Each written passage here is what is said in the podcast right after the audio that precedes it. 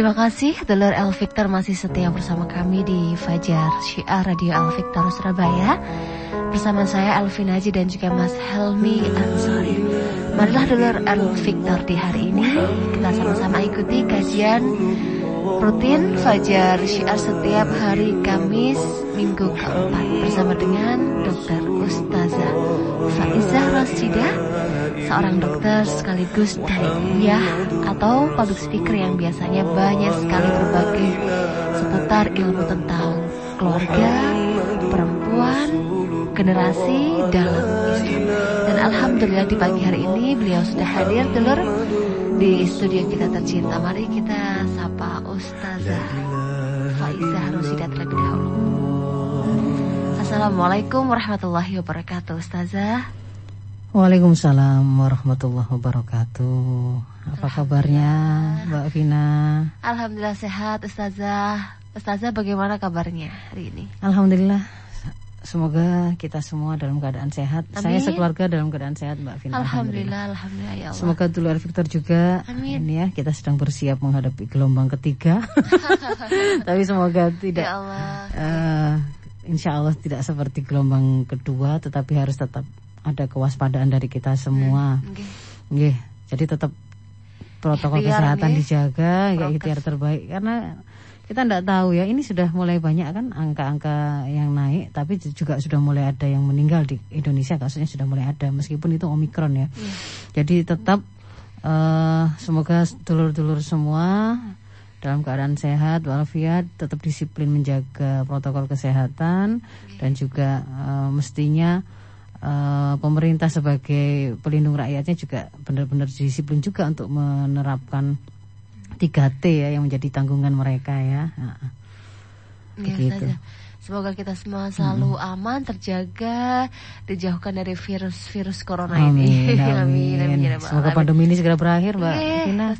amin. Sekolah-sekolah habis buka mulai banyak yang ditutup iya, lagi nih ya sekarang ya. lagi, ya Allah. Jadi yeah. padahal lagi senang-senangnya anak-anak iya, sekolah ya Ustazah. Terus dia harus menjalankan mulai semangat lagi. betul, betul. Baik Ustazah di hari ini kita spesial akan membahas temanya tentang kerusakan generasi, generasi mm -hmm. ada polanya. Betul, betul Mbak. Berarti Mbak ini bisa dikatakan bahwasanya kerusakan generasi yang terjadi ini ada sistemnya, ada perencanaan mungkin di luar kesadaran kita. Bisa jadi uh, seperti itu ya Ustazah. Iya. Kalau biasanya kan kita sering dengar uh, ada banyak training atau motivator-motivator yang mengatakan ke kesuksesan itu itu bisa dipelajari, ada polanya sehingga uh. bisa di ATM ya. Uh, bisa diamati, tiru amati, lalu tiru. dimodifikasi sesuai dengan kondisi kita masing-masing. Nah, sebenarnya uh, keberhasilan kita mewujudkan generasi yang mulia, baik gitu ya, yang bisa kita andalkan atau sebaliknya uh, kegagalan kita mempersiapkan generasi yang seperti itu tetapi malah justru kita memanen kerusakan generasi itu adalah uh, hasil hasil karya hasil karya itu tidak bisa dilepaskan dari proses-proses yang mendahului mendahului uh, kerusakan tersebut ya. Jadi kalau kemudian hari ini kita mencermati ada fenomena uh, kerusakan generasi yang sifatnya itu kok tambah lama kok kayaknya tambah masif ya banyak hmm. ya. Tidak hanya di perkotaan tapi juga sampai ke pelosok-pelosok pedesaan ya. Misalkan penyalahgunaan narkoba itu tidak hanya di kota sekarang. Hmm. Kita menemukan itu sampai di daerah-daerah terpencil hmm. di desa. Uh, fenomena LGBT atau penyimpangan perilaku seksual hmm. atau perilaku seksual bebas ya, sampai mengantarkan pada beberapa akibatnya misalkan kehamilan di luar nikah lalu kemudian mungkin terjadi aborsi lalu kemudian um, apa namanya terkena penyakit menular seksual itu juga kita juga mulai temukan tidak hanya di misalkan umur tertentu saja gitu ya atau di daerah tertentu saja tetapi ini juga mulai menjadi sebuah fenomena yang uh, banyak yang masif umum kita gitu lihat ya. yang umum ya mungkin ya contohnya itu kalau dulu kita mendengar uh, pernikahan karena kecelakaan married by accident itu mungkin kayaknya itu jauh lah dari rumah kita gitu hmm. ya semakin ke sini kan semakin banyak. Semakin kok tengah tetangga tetangga anak-anaknya kok mulai ya mulai banyak yang kemudian eh, tiba-tiba mantu dan itu kemudian uh, kita mendengar ada sebelumnya married by accident. Jadi dia menikah karena memang sudah hamil duluan. Ya jadi e, termasuk penyalahgunaan narkoba. Kalau mungkin sebelumnya kita melihatnya oh itu karena artis itu artis artis saja yang kayak hidupnya Ah, seperti iya. itu atau atau orang-orang tertentu saja. Tapi sampai semakin ke sini kita melihat itu tidak hanya artis ya Semua kalangan. Ah, ah, semua kalangan mahasiswa-mahasiswa sampai kemudian anak-anak sekolah ditemukan dia juga pakai begitu ya.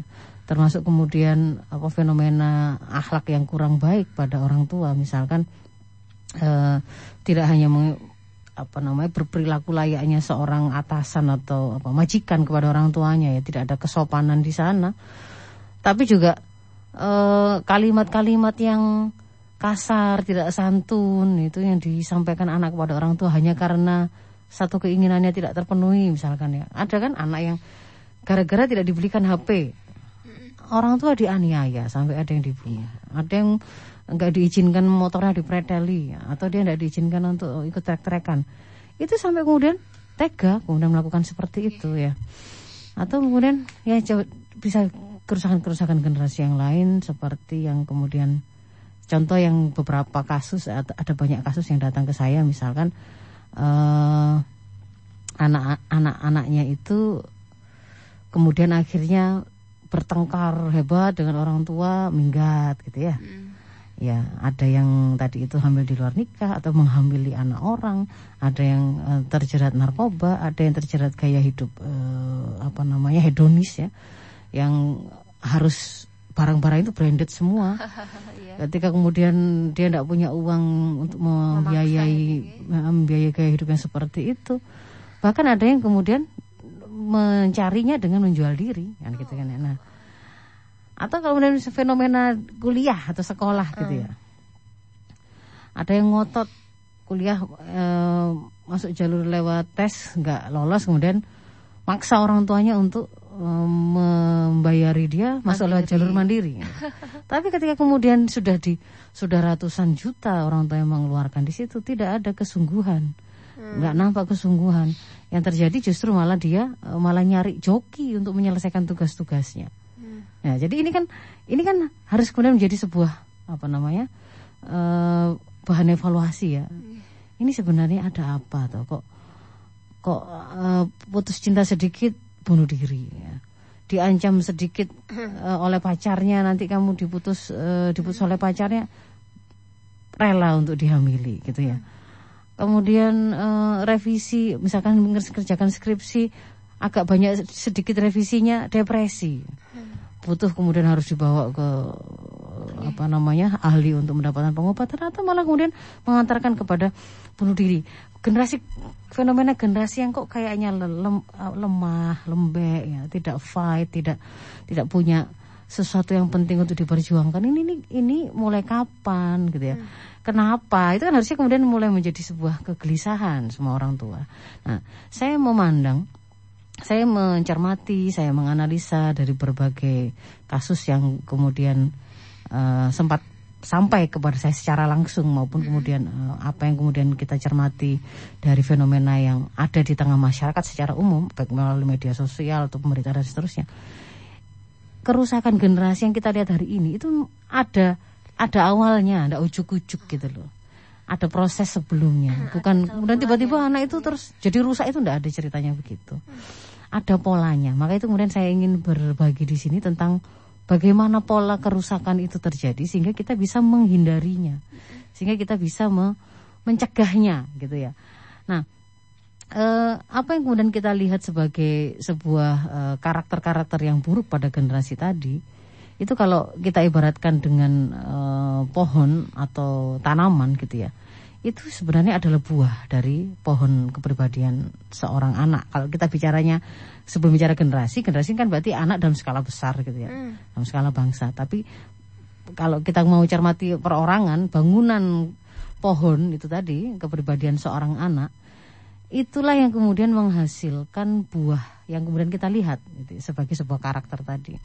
Nah, buah ini sebenarnya namanya buah. Jadi dia itu bukan sesuatu yang tiba-tiba ada Mm-mm. atau kemudian kalau kita mau mau mendapatkan buah yang manis, mateng, enak gitu, legit, itu terus hanya dengan cara nyari buahnya tok gitu, tidak bisa. Itu kalau kemudian kita mau mendapatkan itu, itu harus melalui prosesnya. Ada proses. Ah, ah, yaitu menung, ah, ah, menanam benih yang memang sejenis dengan buah yang akan dihasilkan kan. Kalau kita ingin menghasilkan buah mangga, ya berarti pohonnya itu tadi benih yang ditanam ya pohon mangga, benih pohon mangga. Kalau kita ingin memanen uh, stroberi ya berarti benihnya ya stroberi kan begitu. Kalau apel ya benihnya sejak awal itu apel.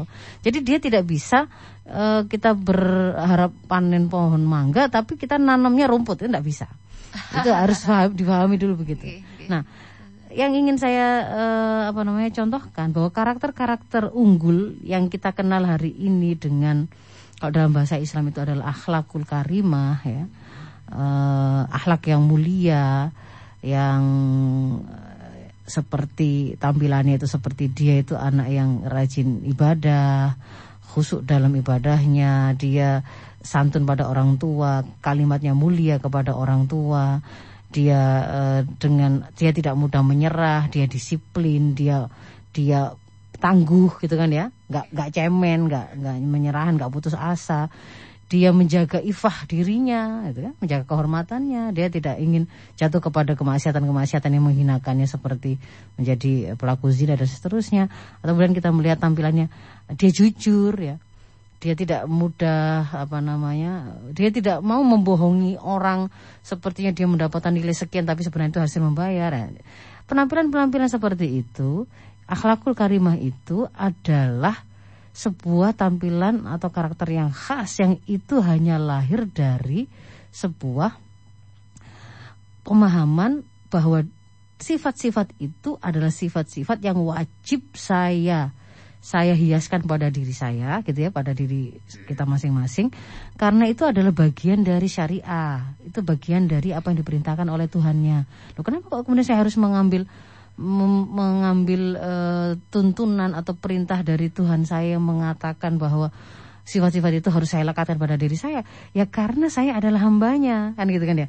Karena saya adalah hambanya yang ketika saya itu diciptakan dari tidak ada menjadi ada ada misi visi penciptaannya. Wa ma khalaqtul jinna wal insa illa liya'budun. Kan gitu kan ya? Oh, sesungguhnya tidak laku ciptakan jin dan manusia itu kecuali hanya untuk beribadah kepadaku. Jadi ternyata eh, apa namanya buah tadi itu lahir itu hanya sebuah sebuah apa namanya terusan gitu ya. Bisa kita panen kalau kemudian di situ tuh ada pohon yang menjadikan keterikatan kepada syariah itu sebagai prinsip menjalani hidup. Nah, keterikatan kepada syariah itu hanya akan ada pada orang-orang yang meyakini bahwa dia itu memang hamba bagi penciptanya. Yang misi penciptaannya ya dia adalah dihidupkan untuk mengabdi kepadanya dengan cara menjalankan seluruh episode hidupnya dengan syariat tadi. Nah itu akidah kan berarti kan ya? Jadi kalau kemudian kita menginginkan misalkan apa namanya jujur gitu ya itu tidak sama-sama tidak tidak selalu tampilan jujur itu sama loh ya dengan antara yang itu dilahirkan oleh oleh oleh akidah Islam sebagai benihnya dengan yang tidak. Misalkan sama-sama e, mengembalikan dia seorang menemukan motor tergeletak di pinggir jalan ada kuncinya gitu. Hmm. Motornya bagus. Nah, sama-sama mengembalikan kepada pemiliknya ketika di situ ada STNK yang bisa dilacak lah ya alamatnya. Sama-sama mengembalikan itu ada yang ah kalau saya kembalikan saya akan mendapatkan reward mendapatkan yang dapat reward pahala dapat saya dapat saya sudah mengembalikan lagian kalau kemudian saya bawa malah nanti uh, siapa tahu malah jadi buron dan seterusnya lebih baik lebih menguntungkan kalau saya kembalikan saja saya dapat reward nanti bisa saya minta berapa gitu misalkan hmm. hmm. ada yang mengembalikannya memang meskipun ini baru meskipun saya kondisi saya butuh ini bukan harta saya bukan milik saya haram bagi saya mengambilnya hmm. maka berlaku di situ saya akan mengupayakan untuk mengembalikannya karena Allah memerintahkan begitu. Nah, padahal sama-sama tampilannya nggak ya. nggak nyuri gitu loh ya, nggak nggak mengambilnya tapi jujur. jujur. Sama juga dengan orang sodakoh gitu ya. Sodakoh itu ada yang, nah ini untuk pencitraan dalam rangka pencitraan supaya kalau kemudian terlihat orang itu melihat saya itu banyak bersodakoh begini-begini, orang akan melihat profil saya adalah seorang dermawan. Itu menguntungkan bagi saya membangun uh, kepercayaan untuk misalkan jabatan publik yang saya incar. Mm -hmm. Tapi ada yang sodakoh itu karena dia memahami itu bagian dari fi'lul khairat yang diperintahkan oleh Islam. Ta'ala. Heeh, karena Allah memerintahkan begitu gitu loh. Hmm. Jadi termasuk juga misalkan sholat gitu ya, sholat taat. Eh, Dia kelihatannya kok sama-sama melakukan sholat lima waktu. Sholat lima waktu itu ada yang melakukannya itu karena mungkin oh ini dia ingin dilihat oleh orang, mungkin calon mertuanya gitu kan ya. Kelihatannya dia juga sopan dengan mertuanya itu kalimatnya sopan itu karena dia ingin supaya nanti itu disenangi oleh mertuanya. Ada yang memang kemudian dia paham bahwa wah ada dengan orang-orang tua itu diperintahkan untuk menghormati kan. Hmm. Tidak tidak tidak ada kebaikan bagi seorang yang muda tidak menghormati ke yang tua, yang tua tidak menyayangi yang muda kan gitu kan. Nah ini dia paham oh ini perintah dari Allah sehingga dia menghormati siapa pun itu. Dia juga kemudian ketika melakukan sholat itu ya karena itu perintah dari Allah, bagian dari syariat harus dia tunaikan dan dia harus berusaha khusyuk di situ. Tidak karena eh, nilai-nilai yang lain gitu loh, bukan karena alasan yang lain. Nah, jadi ketika kemudian kita mengatakan saya mau menginginkan karakter anak saya atau generasi muslim ini kemudian menjadi generasi yang dia ibadahnya taat, dia terjaga dari zina. Terjaga dari zina itu juga penampilannya kayaknya kok nggak pernah pacaran ya.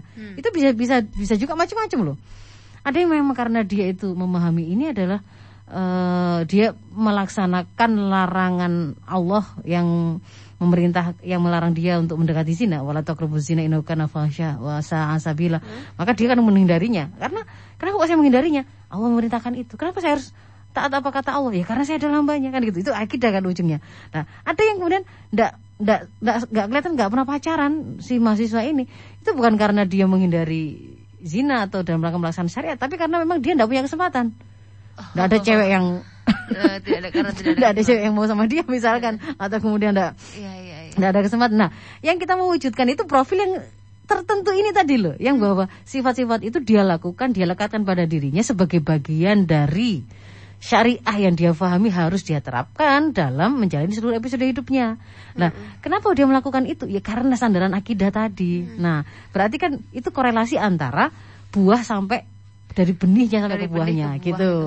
Artinya titik pertama kalau mau seperti itu karakter yang kita munculkan berarti pasti berawal dari dibangun akidahnya dulu. Akidah. Siapa dia? Bahwa dia itu adalah hamba Allah yang diciptakan oleh Allah dengan misi penciptaan untuk mengabdi atau beribadah kepadanya dengan jalan menjalankan seluruh episode hidupnya.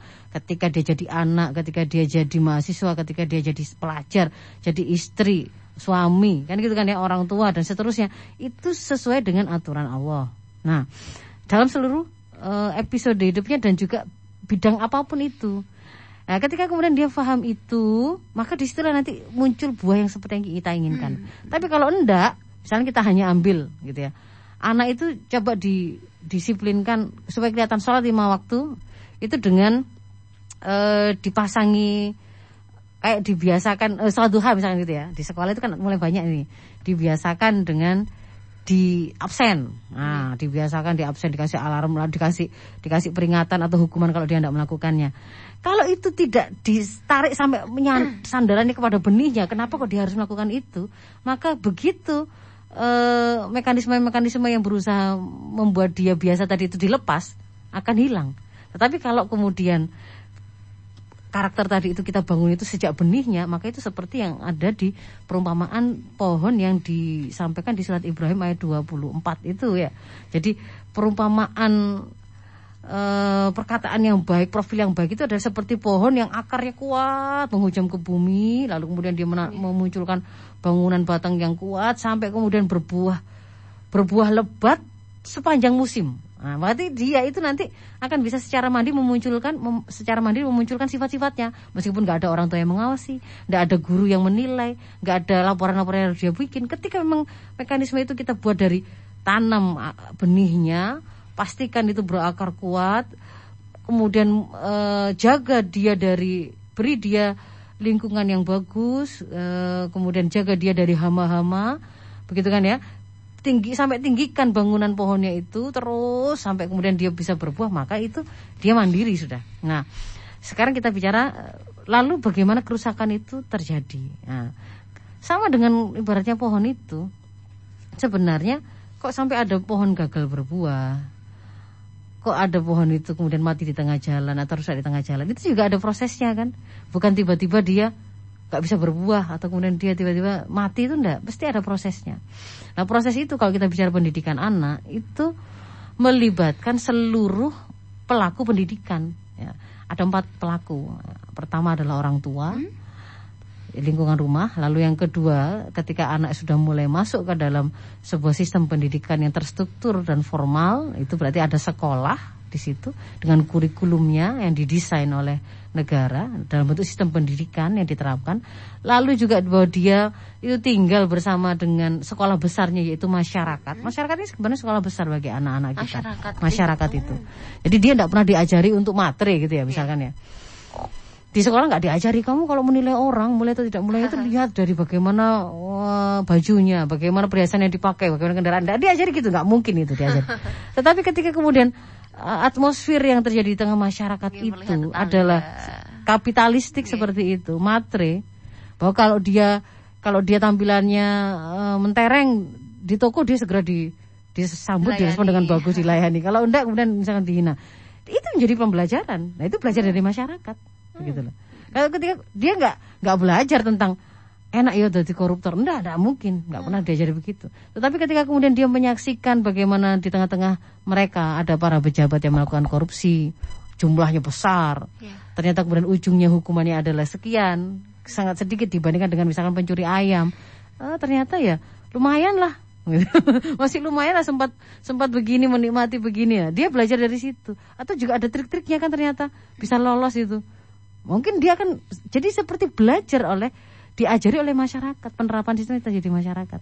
Jadi masyarakat itu yang ketiga lalu yang keempat adalah negara itu sendiri. Yang keempat adalah negara. Nah, ya, jadi nah kerusakan generasi kerusakan generasi itu seperti membangun apa menanam pohon tadi itu yang melibatkan mulai dari fase awal pendidikan fase awal pendidikan kalau kita mau pakai versi pembagian uh, yang disampaikan oleh Ali bin Abi Thalib pakai per tujuh tahun tiga tahun tujuh tahun pertama tujuh tahun kedua tujuh tahun ketiga ya.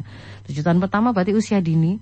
Usia dini ini adalah usia di mana pertama mulai dari konsepsi bagaimana anak itu jadi zigot ya.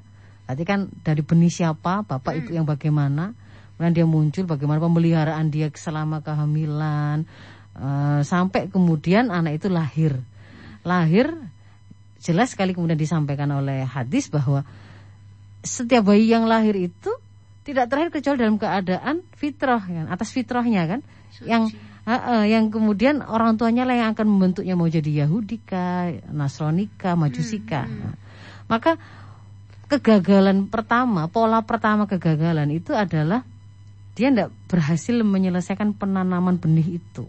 Penanaman benih. penanaman benih yaitu penanaman akidah itu. Yang itu memang berasal dari keluarga yaitu orang tua yang pertama sebagai guru pertamanya.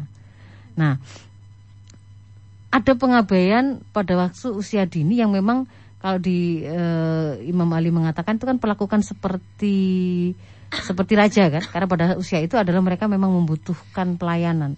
Kalau tidak dilayani anak-anak usia-usia dini itu ya pasti mati. Bayi-bayi itu kalau gak dilayani masih mati. Maka di situ itu kan kerja kita, tugas kita itu kan bagaimana memastikan pertama itu dia tumbuh fisiknya sehat, makanannya tercukupi, dia mendapatkan hikmah atau pelayanan tentang kebutuhan-kebutuhan pribadinya, PAK, BAB, e, dijaga dari e, bahaya, mungkin dicokot serangga yang membahayakan atau terjatuh hmm. atau apa itu itu harus dipenuhi kan begitu kan harus dipenuhi termasuk kemudian uh, di situ kan otaknya berkembang itu nanti akan menjadi model untuk dia berpikir dia yeah. masa datang bagaimana otaknya itu tidak dirusak hmm. tapi justru kemudian mendapatkan asupan yang asupan-asupan yang menguatkan nah itu bagian dari yang kemudian harus disempurnakan dipenuhi di situ bahwa dia nanti itu untuk berpikir dan menemukan Allah sebagai bagian dari akidah tadi ya menemukan hmm. Allah itu sebagai Tuhannya itu kan dia membutuhkan e, naluri yang yang yang kemudian naluri naluri yang diberikan oleh Allah itu tetap pada fitrahnya tidak kemudian ter ter termelencengkan gitu ya. Jadi dia mengenali ini rasa rasa takut, ini rasa senang, ini rasa bahagia. Itu kan anak kecil baru diajari itu. Baru diajari sehingga kemudian termasuk rasa disayang, nanti dia akan berasa, bisa menyayangi. Hmm. Dia dihormati, dia bisa menghormati. Dia dihargai, dia bisa menghargai kan begitu. Itu di, di usia dini itu baru di situ itu proses menyiapkan kayak bahan bakunya gitu. Kita hmm. mengumpulkan ibaratnya kalau bangun rumah itu ya batu batanya, semennya itu kan kita siapkan dulu sebelum kita aduk untuk di uh, uh, sebelum kita sebelum kita olah itu.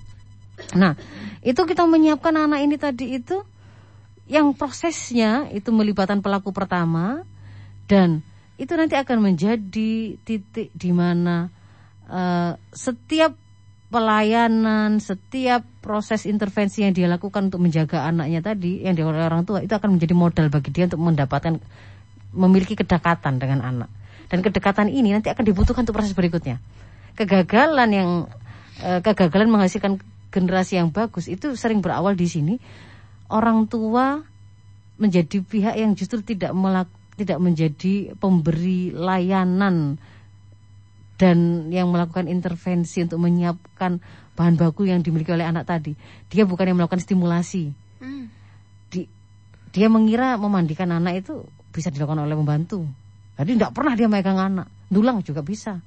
Anu yang lain orang lain, semua orang lain begitu ya. Termasuk mengajari kalau anaknya nangis, yang gendong nanti babysitternya. Yang ini kalau dia apa butuh diceboi nanti yang orang pembantu yang lainnya. Kalau dia mau diajak lari-lari atau main-main nanti ada lah sopirnya atau siapa. Ketika kemudian eh, momentum melakukan pelayanan yang sebenarnya itu akan membuat dia terjalin secara alami kedekatan dengan anak itu dilewatkan, maka itu salah satu di antara titik awal kegagalan menyiapkan generasi yang kuat tadi kelemahan yang diawali yang dilakukan yang dialami oleh orang tua itu pertama di situ. Jadi dia akhirnya kelewatan tidak uh, tidak terbangun kedekatan dengan sang anak. Padahal setelah tujuh tahun pertama yang itu sebenarnya oleh Allah itu adalah masa utama, masa privilege ya, iya. istimewa yang diberikan oleh Allah untuk para orang tua. Sebelum orang-orang lain itu bisa menyentuh anaknya, kalimatnya bisa didengar anaknya gitu ya. Orang tua itu sebenarnya duluan kan. Iya. Itu sebenarnya privilege itu. Itu benar-benar keistimewaan diberikan oleh Allah kesempatan yang luar biasa. Hmm. Begitu itu dilepaskan, maka sang orang tua tidak dekat. Masuklah anak pada fase berikutnya. Fase berikutnya ini dia mulai mulai mulai masuk ke sekolah iya, formal ya. Mulai kalau sudah se SD itu udah malu apalagi kalau dia sekolah formal ya mungkin ada yang homeschooling mungkin ada yang sekolah formal ikut sekolah-sekolah yang ada di sistem pendidikan di satu negeri. Nah ketika dia masuk di situ itu kan itu nanti kan terus itu enam tahun SD tiga tahun SMP iya. tiga tahun SMA tiga kemudian kuliah. Itu semakin lama itu semakin anak itu nggak semakin dekat tuh pada orang tua itu. Jadi kalau yang masa usia dini itu dia apa pun yang dikatakan orang tuanya itu dia akan anggap sebagai kebenaran dan kebaikan pada waktu dia sudah usia tujuh tahun kedua dia mulai mengenal kan? Iya. lingkungan baru. Dia punya teman baru dia punya guru baru dia punya dia mengenal orang tuanya temannya. Hmm. wah di situ mulai membanding bandingkan kayaknya iya. orang tuanya temanku itu enak ya. Dia tuh kalau ngomong sama anaknya tuh bisa guyon guyon gitu. Kalau saya main ke sana itu saya seneng gitu. Dia juga ngajari sholat nyuruh ini nanya makan. Eh, kadang-kadang itu cerita tentang apa dia mulai membandingkan. Hmm. Dia mulai ada rasa kecewa kepada perlakuan orang tua yang dianggap tidak tidak pas. Dia juga bisa mulai melihat ada guru lain kan yang memberikan informasi yang kemudian membuat dia bisa menilai orang tuanya juga. Ah, begitu. nah, sebenarnya pada usia tujuh tahun kedua ini sang orang tua itu juga memiliki potensi untuk tetap dekat mm -hmm. atau atau pelaku pihak-pihak pendidikan pelaku pendidikan yang lain akan punya potensi untuk dekat dengan anak sehingga kemudian mereka akan lebih didengar oleh anak nanti di pada fase berikutnya.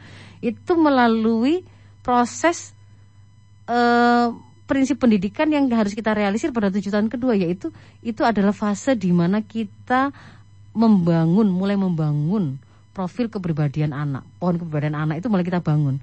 Akliyahnya maupun nafsiyahnya. Akliyahnya itu pola pikirnya. hmm Pola pikirnya itu supaya dia kalau dia memikir apa pun, dia mau mau bersikap terhadap apa pun, dia itu punya modal. Nah, di situ kan membutuhkan sakofah, membutuhkan ilmu, membutuhkan pengetahuan terkait dengan fikih, terkait dengan uh, ajaran-ajaran Islam. Nah, itu sebenarnya kedekatan itu terjalin bersamaan dengan kita melakukan install tadi. Kita ngajari anak sholat. Ya. sambil kita ikut sholat. Di situ uh, dia melihat keteladanan orang tua. Itu menjadi jalan kedekatan. Ketika dia itu bertanya sesuatu, kemudian uh, dia punya pertanyaan gitu ya. Dia punya pertanyaan. eh kalau misalkan apa namanya teman kita itu begini bu, melakukan begini, bagaimana itu uh, yang harus saya lakukan? Dia mendapatkan jawaban dari kita. Problem solving itu juga bagian dari yang akan menjalin kedekatan secara alami. Berarti interaksi terus Ah, dilanjutkan ah. ini. ya, Ustaz. Jadi beda dengan yang kalau yang tujuh tahun pertama itu memang lebih ke arah siapa yang melakukan pelayanan, yang Hmm. dekat mengajari anak untuk mengenali dirinya itu memang yang akan lebih dekat. Kalau yang tujuh tahun kedua ini mereka yang terlibat dalam upaya untuk me- menyiapkan profil kepribadiannya. Jadi yang membangun pohonnya tadi itu loh. Hmm. Yang menanam, yang menjaganya dari kerusakan, menyiangi hama-hamanya, Oh, iya. memastikan dia itu tersi- disirami airnya, pupuknya. Nah, dia dapat install sakofahnya, dia dapat kasih sayangnya, juga pemanfaatan golden moment. Golden moment di situ misalkan anak itu eh, ada dua ya. Dia mendapat masalah, nah, dia mendapat masalah, dia mengalami kesedihan, lalu kemudian dia ingin eh, menumpahkan apa ingin mendapatkan dukungan. Misalkan dia dibully oleh teman, gitu. dibully oleh teman, dibully oleh temannya, nangis ke rumah. Ketika kemudian ada orang tuanya, dia cerita, kemudian dia dipeluk, dia diberitahu, ditenangkan, maka itu akan menjadi menjadi, sarana mendekat, kedekatan. Tapi kalau orang tua itu tidak pernah ada, baik dia dalam keadaan eh, golden moment jenis yang pertama ya, ketika dia mendapati masalah, dia nggak dibantu juga, bapaknya nggak ada, ibunya nggak ada, atau kemudian dia itu berprestasi ya, berprestasi dia pengen berbagi kebahagiaan, eh ternyata ibunya juga nggak pernah ada, bapaknya juga nggak pernah ada, karena berprofit apa berprinsip bapak itu mesin ATM, ibu juga pendidikan kan sudah saya sekolahkan di sekolah yang paling baik, les-lesan juga dan seterusnya. Maka kemudian lewat itu momentum membangun kedekatan itu, lepas. Nah, anak itu tadi ketika kemudian dia lepas dari tidak dekat dengan orang tua, pasti dia dekat dengan yang lain. Pada masa- masa-masa itu sudah mulai dikenal yang namanya peer group peer group atau teman sebaya. Nah, teman sebaya ini bisa jadi yang diadopsi itu nilai-nilainya itu nggak betul. Misalkan kalau ada di Jogja itu ada yang namanya kerus kemaksiatan atau kejahatan generasi itu yang khas namanya kliti. Di Surabaya ada apa enggak ya? Kliti. Kliti itu pokoknya anak itu di jalan itu ya orang tiba-tiba dilukai gitu ya Mas Ilmi. ya. Jahil. Iya jahil, mulai dari yang sifatnya hanya mengganggu sampai bisa sampai mem- bisa sampai mematikan gitu. Bisa hanya bisa hanya dengan melukai bisa sampai mati. Dan itu bisa dilakukan itu karena oh pembuktian. Saya mau diterima di geng ini harus pernah berhasil mengkeliti orang gitu. Atau sekedar iseng saja. Sekedar iseng saja. Nah, ini ini di di jadi kegagalan yang kedua pola pola pola kerusakan generasi yang kedua itu adalah proses untuk membangun profil kepribadian Islam anak itu tidak dilakukan gitu loh. Hmm. Padahal profil kepribadian itu kan ya tadi ya eh, akliyah itu adalah pola pikirnya, pola pikir Islam itu adalah bagaimana dia setiap kali berpikir tentang sesuatu mencari solusi atas persoalan, dia selalu cari itu jawaban dalam Islam. Sandarannya berarti kan akidah Islam. Akidah. Setelah kemudian dia paham sesuatu, oh zina, saya itu kan senang dengan cowok itu, saya dengan cewek ini, misalnya begitu. Dia itu punya masalah, dia akan bertanya kepada Islam. Dapatlah kemudian dia penjelasan dari orang tuanya, begini loh nak, ada bergaul laki dan perempuan itu. Atau kemudian dia mendapatkan penjelasan itu dari sekolahnya, kurikulumnya pas benar gitu ya. Disampaikan begini-begini, tidak boleh kemudian zina, tidak boleh LGBT, tidak boleh orientasi seksual yang terlarang dan seterusnya. Nah, pada waktu kemudian dia terbentuk akliyah itu, kalau sudah paham, oh ya, ini haram, zina itu haram, maka kemudian ketika dorongan itu muncul, dia ikat nafsunya dengan pemahamannya, maka terbentuklah nafsiyah Islam. Akliyah Islam, nafsiyah Islam digabung menjadi sasya Islam. Pola pikir Islami, pola sikap Islami membentuk kepribadian Islam. Nah, proses ini tuh hilang, baik itu tidak dilakukan oleh orang tua ataupun ditambah dengan sekolah yang dia sudah mulai masukkan dalam usia pendidikan sekolah. Kurikulumnya ternyata tidak membentuk begitu. Kalaupun kemudian dia di- dia dibiasakan kayak sholat, dibiasakan untuk apa cium tangan, itu ndak ndak nyambung dengan akidah yang tadi saya terangkan tadi loh. Hmm. Jadi bisa jadi pada saat di sekolah dia kayak cium tangan, tapi ketika ketemu di luar ternyata dia tidak nyapa ada gurunya, tidak ada bentuk penghormatan gitu loh. Formalitas saja. Ah, jadi di situ kan karena apa? Itu berarti bukan membangun karakter dari dari benihnya berarti. Kita cuman mungkin maksa ada pohon mangga, buahnya kita ambil, kita tempelin di pohon itu. Nanti tinggal jatuh, tunggu jatuhnya saja kan gitu. Nah, ibaratnya gitu. Tapi kalau kemudian kita meng- mau men- menghasilkan buah mangga yang memang kemudian akan berbuah terus dengan kualitas yang bagus, bikin pohonnya, tanam pohonnya dari benihnya kan gitu. Hmm. Nah, itu baru proses yang ketujuh dan kedua. Berikutnya nanti setelah itu kan seharusnya anak itu proses pendidikannya kalau idealnya tadi sudah terbentuk usia Islamnya, dia sudah punya kemampuan untuk memilah mana yang salah, mana yang benar, mana yang kemudian harus saya lakukan, mana yang harus saya tinggalkan gitu kan ya. Dia sudah mulai mandiri, terbentuk sudah mukalaf pada waktu itu. Hmm. Maka sudah mulai berlaku yang namanya taklif. Mulai ada ada pembebanan hukum, ada pertanggungjawaban diminta oleh Allah. Seharusnya dia memang sudah ada pada fase di mana mulai menghebatkan profil pribadinya. Jadi kan sudah terbangun ini. Bangunannya ini kalau pohon ini ini bangunan ini sudah sudah tegak, tinggal kita bicara keindahan dan menghebatkannya.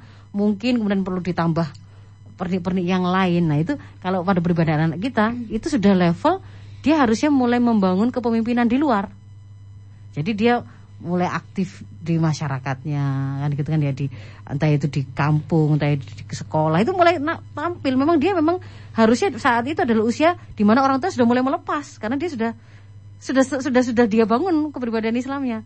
Tapi hari ini justru pola kegagalan itu juga berulang lagi bahwa orang tua tidak melakukannya, akhirnya kemudian anak itu gak, gak ngerti apa-apa, banyak melakukan kesalahan, tapi pada saat itu tidak terlalu kelihatan kalau dia sudah rusak atau ada benih-benih kerusakan. Karena dia masih ikut sama orang tua masih takut. Dia ndak ndak berani misalkan kemudian di situ zina gitu masih agak-agak takut. Dia kemudian misalkan kalau dilarang masih kelihatan nggak masih kelihatan nurut. Tapi begitu kemudian di SMA atau kuliah ketika dia merasa bahwa dia lebih kuat dari orang tuanya, apalagi kemudian dia bisa melihat bahwa tidak butuh kayaknya dengan orang tua ya. Di situ kemudian mulai panen orang tua itu dengan konflik-konflik itu. Panen disuruh sholat ngelawan. Bahkan kemudian kalimatnya lebih gak karu-karuan. Mulai kemudian ada berita ternyata dia kena narkoba. Mulai kemudian dia melakukan zina. Oh, ada yang mengatakan ada yang dihamili datang orang tuanya yang minta pertanggungjawaban. Atau kemudian macam-macam. Nah itu di sini. Termasuk termasuk kemudian sampai apa minggat dan seterusnya. Nah, itu di ketika dia SMA atau kuliah padahal itu nggak tiba-tiba itu tadi nah ketika sudah kadung rusak begini orang tua itu mau nuturi mau ngasih tahu itu nggak pernah bisa Susah ya. Kenapa? Karena dia sebelumnya tidak punya kedekatan. Mau mau ngasih tahu itu loh, wong dia juga anak itu punya punya persepsi ngapain gitu loh, sok-sok peduli. Wong kemarin-kemarin juga nggak pernah peduli. Nggak pernah Nah, sok mengatakan nyuruh saya baik-baik. Wong kemarin juga nggak nggak pernah kelihatan sholat nyuruh-nyuruh saya sholat. Ya kalau kemarin waktu kecil saya masih disuruh sholat itu nurut-nurut saja, disuruh berangkat ngaji karena tidak ada pilihan kayaknya memang itu. Tetapi ketika kemudian dia sudah merasa sanggup lepas dari orang tua, di situlah kemudian muncul semua kerusakan-kerusakan. Nah, jadi ini pola ini jangan jangan diikuti gitu ya, jangan diteruskan. Ditambah lagi dengan kalau ketika kemudian di masuklah dia dalam lingkungan pendidikan tinggi, kampus, yang kampus itu ternyata hanya didesain untuk pokoknya nyetak tenaga buruh yang akan terserap di pasar, bukan kemudian dia nggak akan membahas selama dia kuliah dia pernah pernah zina berapa kali, tidak akan pernah dibahas itu oleh sistem pendidikan kita. Hmm. Kan begitu kan ya? Ya. Apakah dia dengan orang tuanya itu kemudian eh birrul waliden, hormat atau tidak, tidak tidak dibahas di situ. Tapi yang menjadi indikator keberhasilan kampus itu misalkan dia lulus seberapa cepat, setelah kemudian dia lulus eh terserap ke dunia kerja itu berapa lama? Semakin cepat, wah semakin bagus. Semakin tinggi gajinya, semakin bagus. Hanya itu. Jadi jangan heran kemudian dia bisa meskipun sudah balik gitu ya, sudah lulus kuliah S1, dia nggak ngerti bagaimana menjadi calon bapak, calon ibu, nggak nggak dibahas. Itu menjadi faktor kerusakan yang berikutnya. Jadi itu adalah poin atau titik yang menjadi pola kerusakan generasi berikutnya. Desain kurikulum pendidikan yang tidak mengcover untuk membentuk kepribadian Islam dan kemudian juga di tengah masyarakat itu diterapkan sebuah sistem yang memungkinkan pornografi, porno aksi, hal-hal yang merusak itu masif mengajari anak. Padahal masyarakat kan sekolah besar anak. Nah di situlah kemudian jadi tambah ada orang yang kemudian terlibat eh, apa namanya melakukan kejahatan seksual karena tidak ada hukuman yang menjerakan dalam hal ini. Itu kan berarti berbicara juga tentang sistem, begitu. Saya kira itu, Mbak Oke, Vina. oke. Eh, mohon maaf. Ada yang menarik, eh Sada.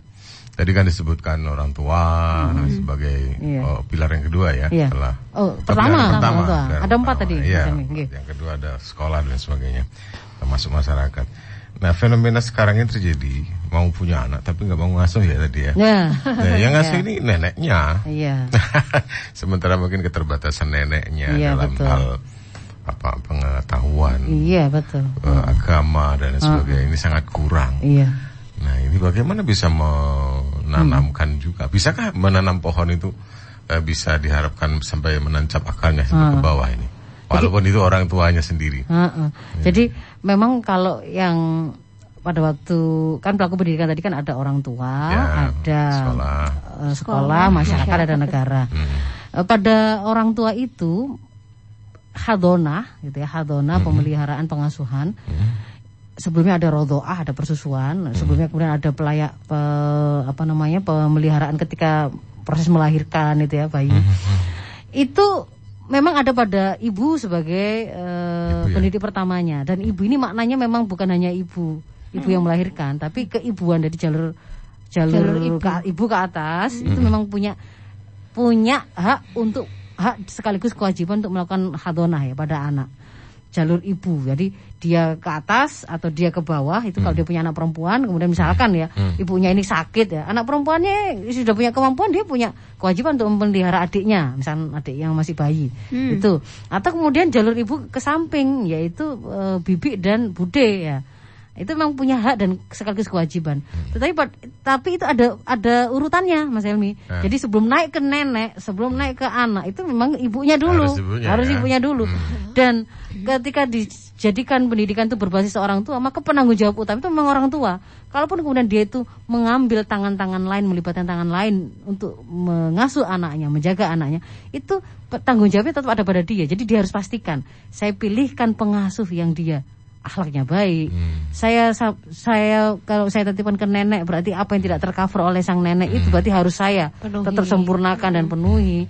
Kalau kemudian saya cari guru gitu ya atau saya titipkan ke mana begitu itu saya harus pastikan dia juga aman sesuai dengan visi saya sesuai dengan apa yang saya cari ketika usia usia dini ini itu apa yang harus kemudian dia mun- muncul pada anak itu nah itu harus tetap terjadi yang tidak boleh itu sering juga ada yang konsultasi begini Hmm. Jadi dia mengkonsultasikan dengan cara menyebut ibunya itu seperti tidak tahu berterima kasih. gitu.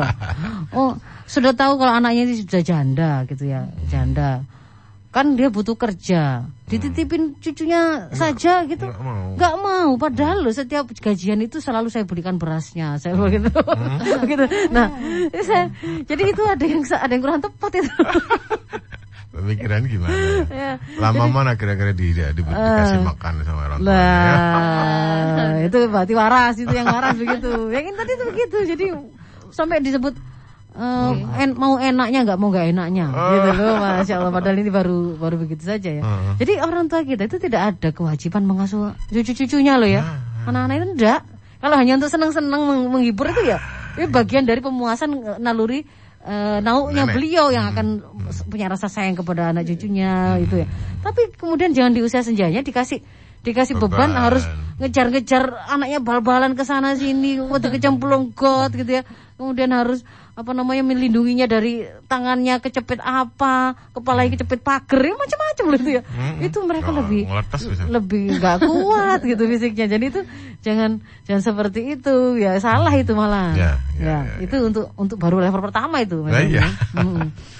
Jadi yang sering kali itu terjadi orang tua melewatkan untuk membangun kedekatan. Yang kedekatan itu setiap fasenya itu berbeda Ya. gitu loh. Kalau fase usia dini itu lebih karena terjadi karena pelayanan yang diberikan. Proses dia itu membuat anak ini jaga hidup tadi itu ya kan. Benih itu kan supaya sampai berakar kan harus dijaga betul gitu ya. Dilayani seperti raja.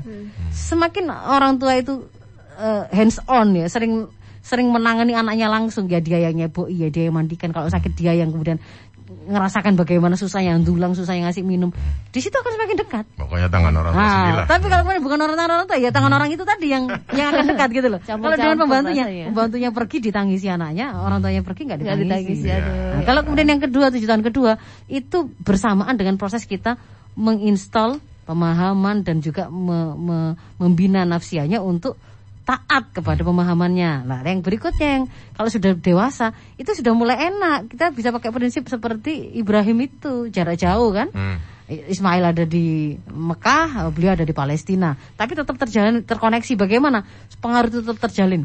doa, Hmm. nasihat. Ketika pertemuan itu kemudian ketika bertemu yang sifatnya itu jarang itu berkualitas. Ada kalimat, ada nasihat-nasihat yang kemudian meluncur dengan bagus. Beliau bisa jadi profil yang menjadi teladannya. Nah, itu kalau sudah besar gitu loh. Jadi dia kuliah pun kita juga gak khawatir. Mungkin dengan telepon, dengan video call.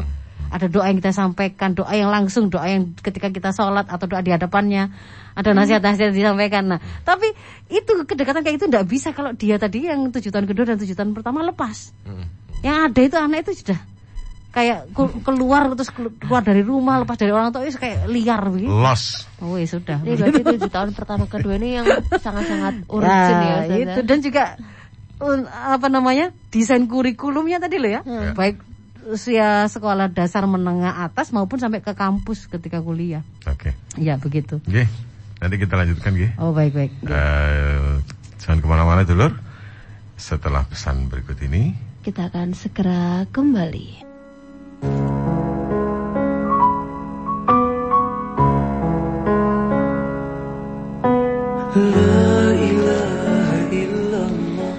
Kita lanjutkan lagi kajian di hari ini bersama saya Lovina Ji dan Mas Helmi Ansori dan ada- juga ada Ustazah Faizah Rosida. Hari ini kita membahas tentang kajian kerusakan generasi ini ada polanya.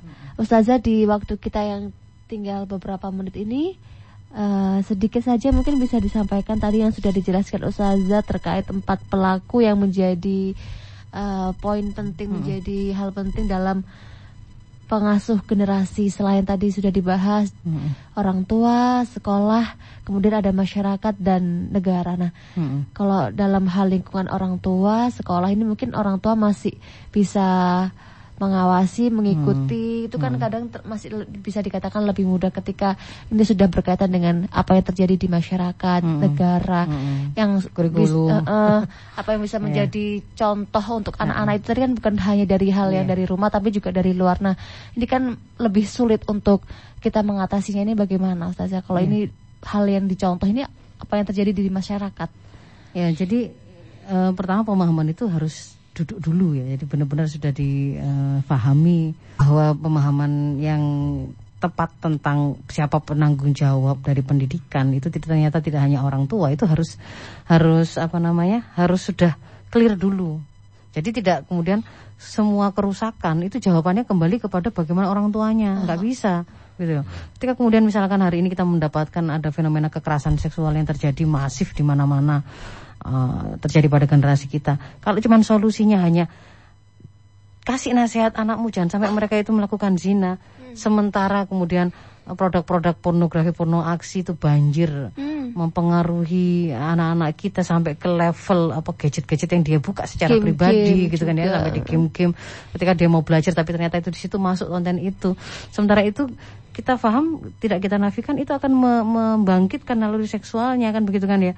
Yang kemudian itu kalau terus menerus itu dilakukan kan akan membuat dia kesulitan untuk mengendalikan dan menidurkan kembali eh, naluri seksualnya sebagai potensi. Ketika kemudian dia harus memenuhinya sementara dia belum memiliki pemenuhan secara benarnya yaitu dalam pernikahan maka kemudian akhirnya itu bisa terjadilah eh, pacaran yang kemudian mengantarkan kepada free sex dan seterusnya.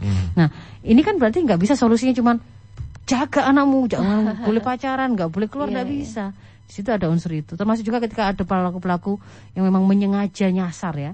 Anak-anak kita predator pre- apa mereka predator predator seksual yang masuk itu dengan cara ada yang misalkan random gitu nelpon. Kelihatannya anak ini lihat sosmednya jam segini mesti dia on.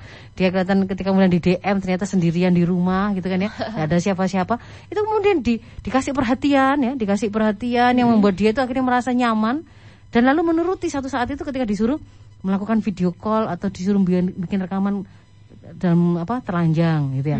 Lalu itu dijadikan sebagai alat memeras untuk berikutnya.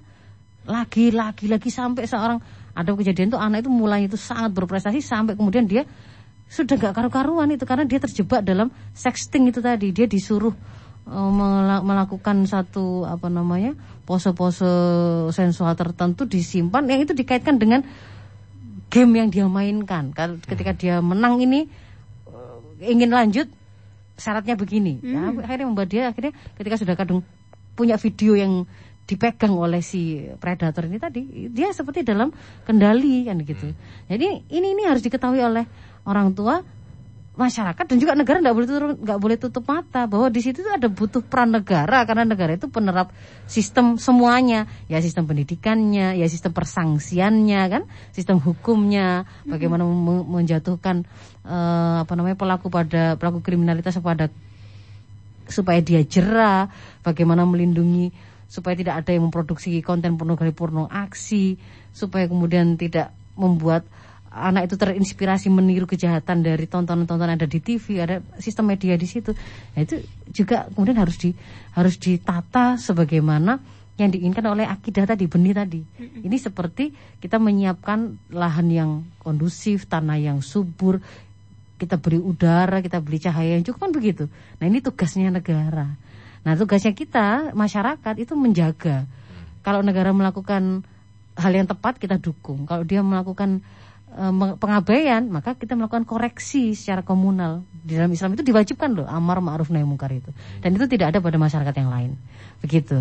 Jadi ini e, ketika kita bicara kerusakan generasi itu bukan semata-mata tanggung jawab Orang orang, tua. tua dan rumah tetapi di situ ada prosesnya, ada titik-titik kelemahan dan pengabaian yang kita lakukan, yang itu semua melibatkan baik orang tua atau keluarga, sekolah, masyarakat dan juga negara. Saya Hmm. kira mungkin itu Mbak Ya. Vina dan Mas Helmi yang bisa kita bahas hari ini. Saya mohon maaf kalau ada hal yang kurang berkenan. Afu minkum ihdinas siratal mustaqim. Assalamualaikum warahmatullahi wabarakatuh. Waalaikumsalam warahmatullahi wabarakatuh. Terima kasih Ustazah untuk ilmunya di hari ini. Masya Allah bisa menjadi pengingat untuk kita semua dulur-dulur Al-Fikr. Semoga apa yang disampaikan beliau di hari ini bisa kita pahami dengan baik.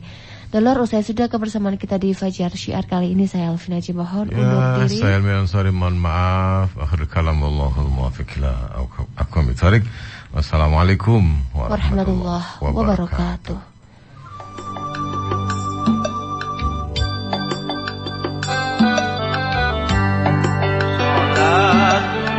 Oh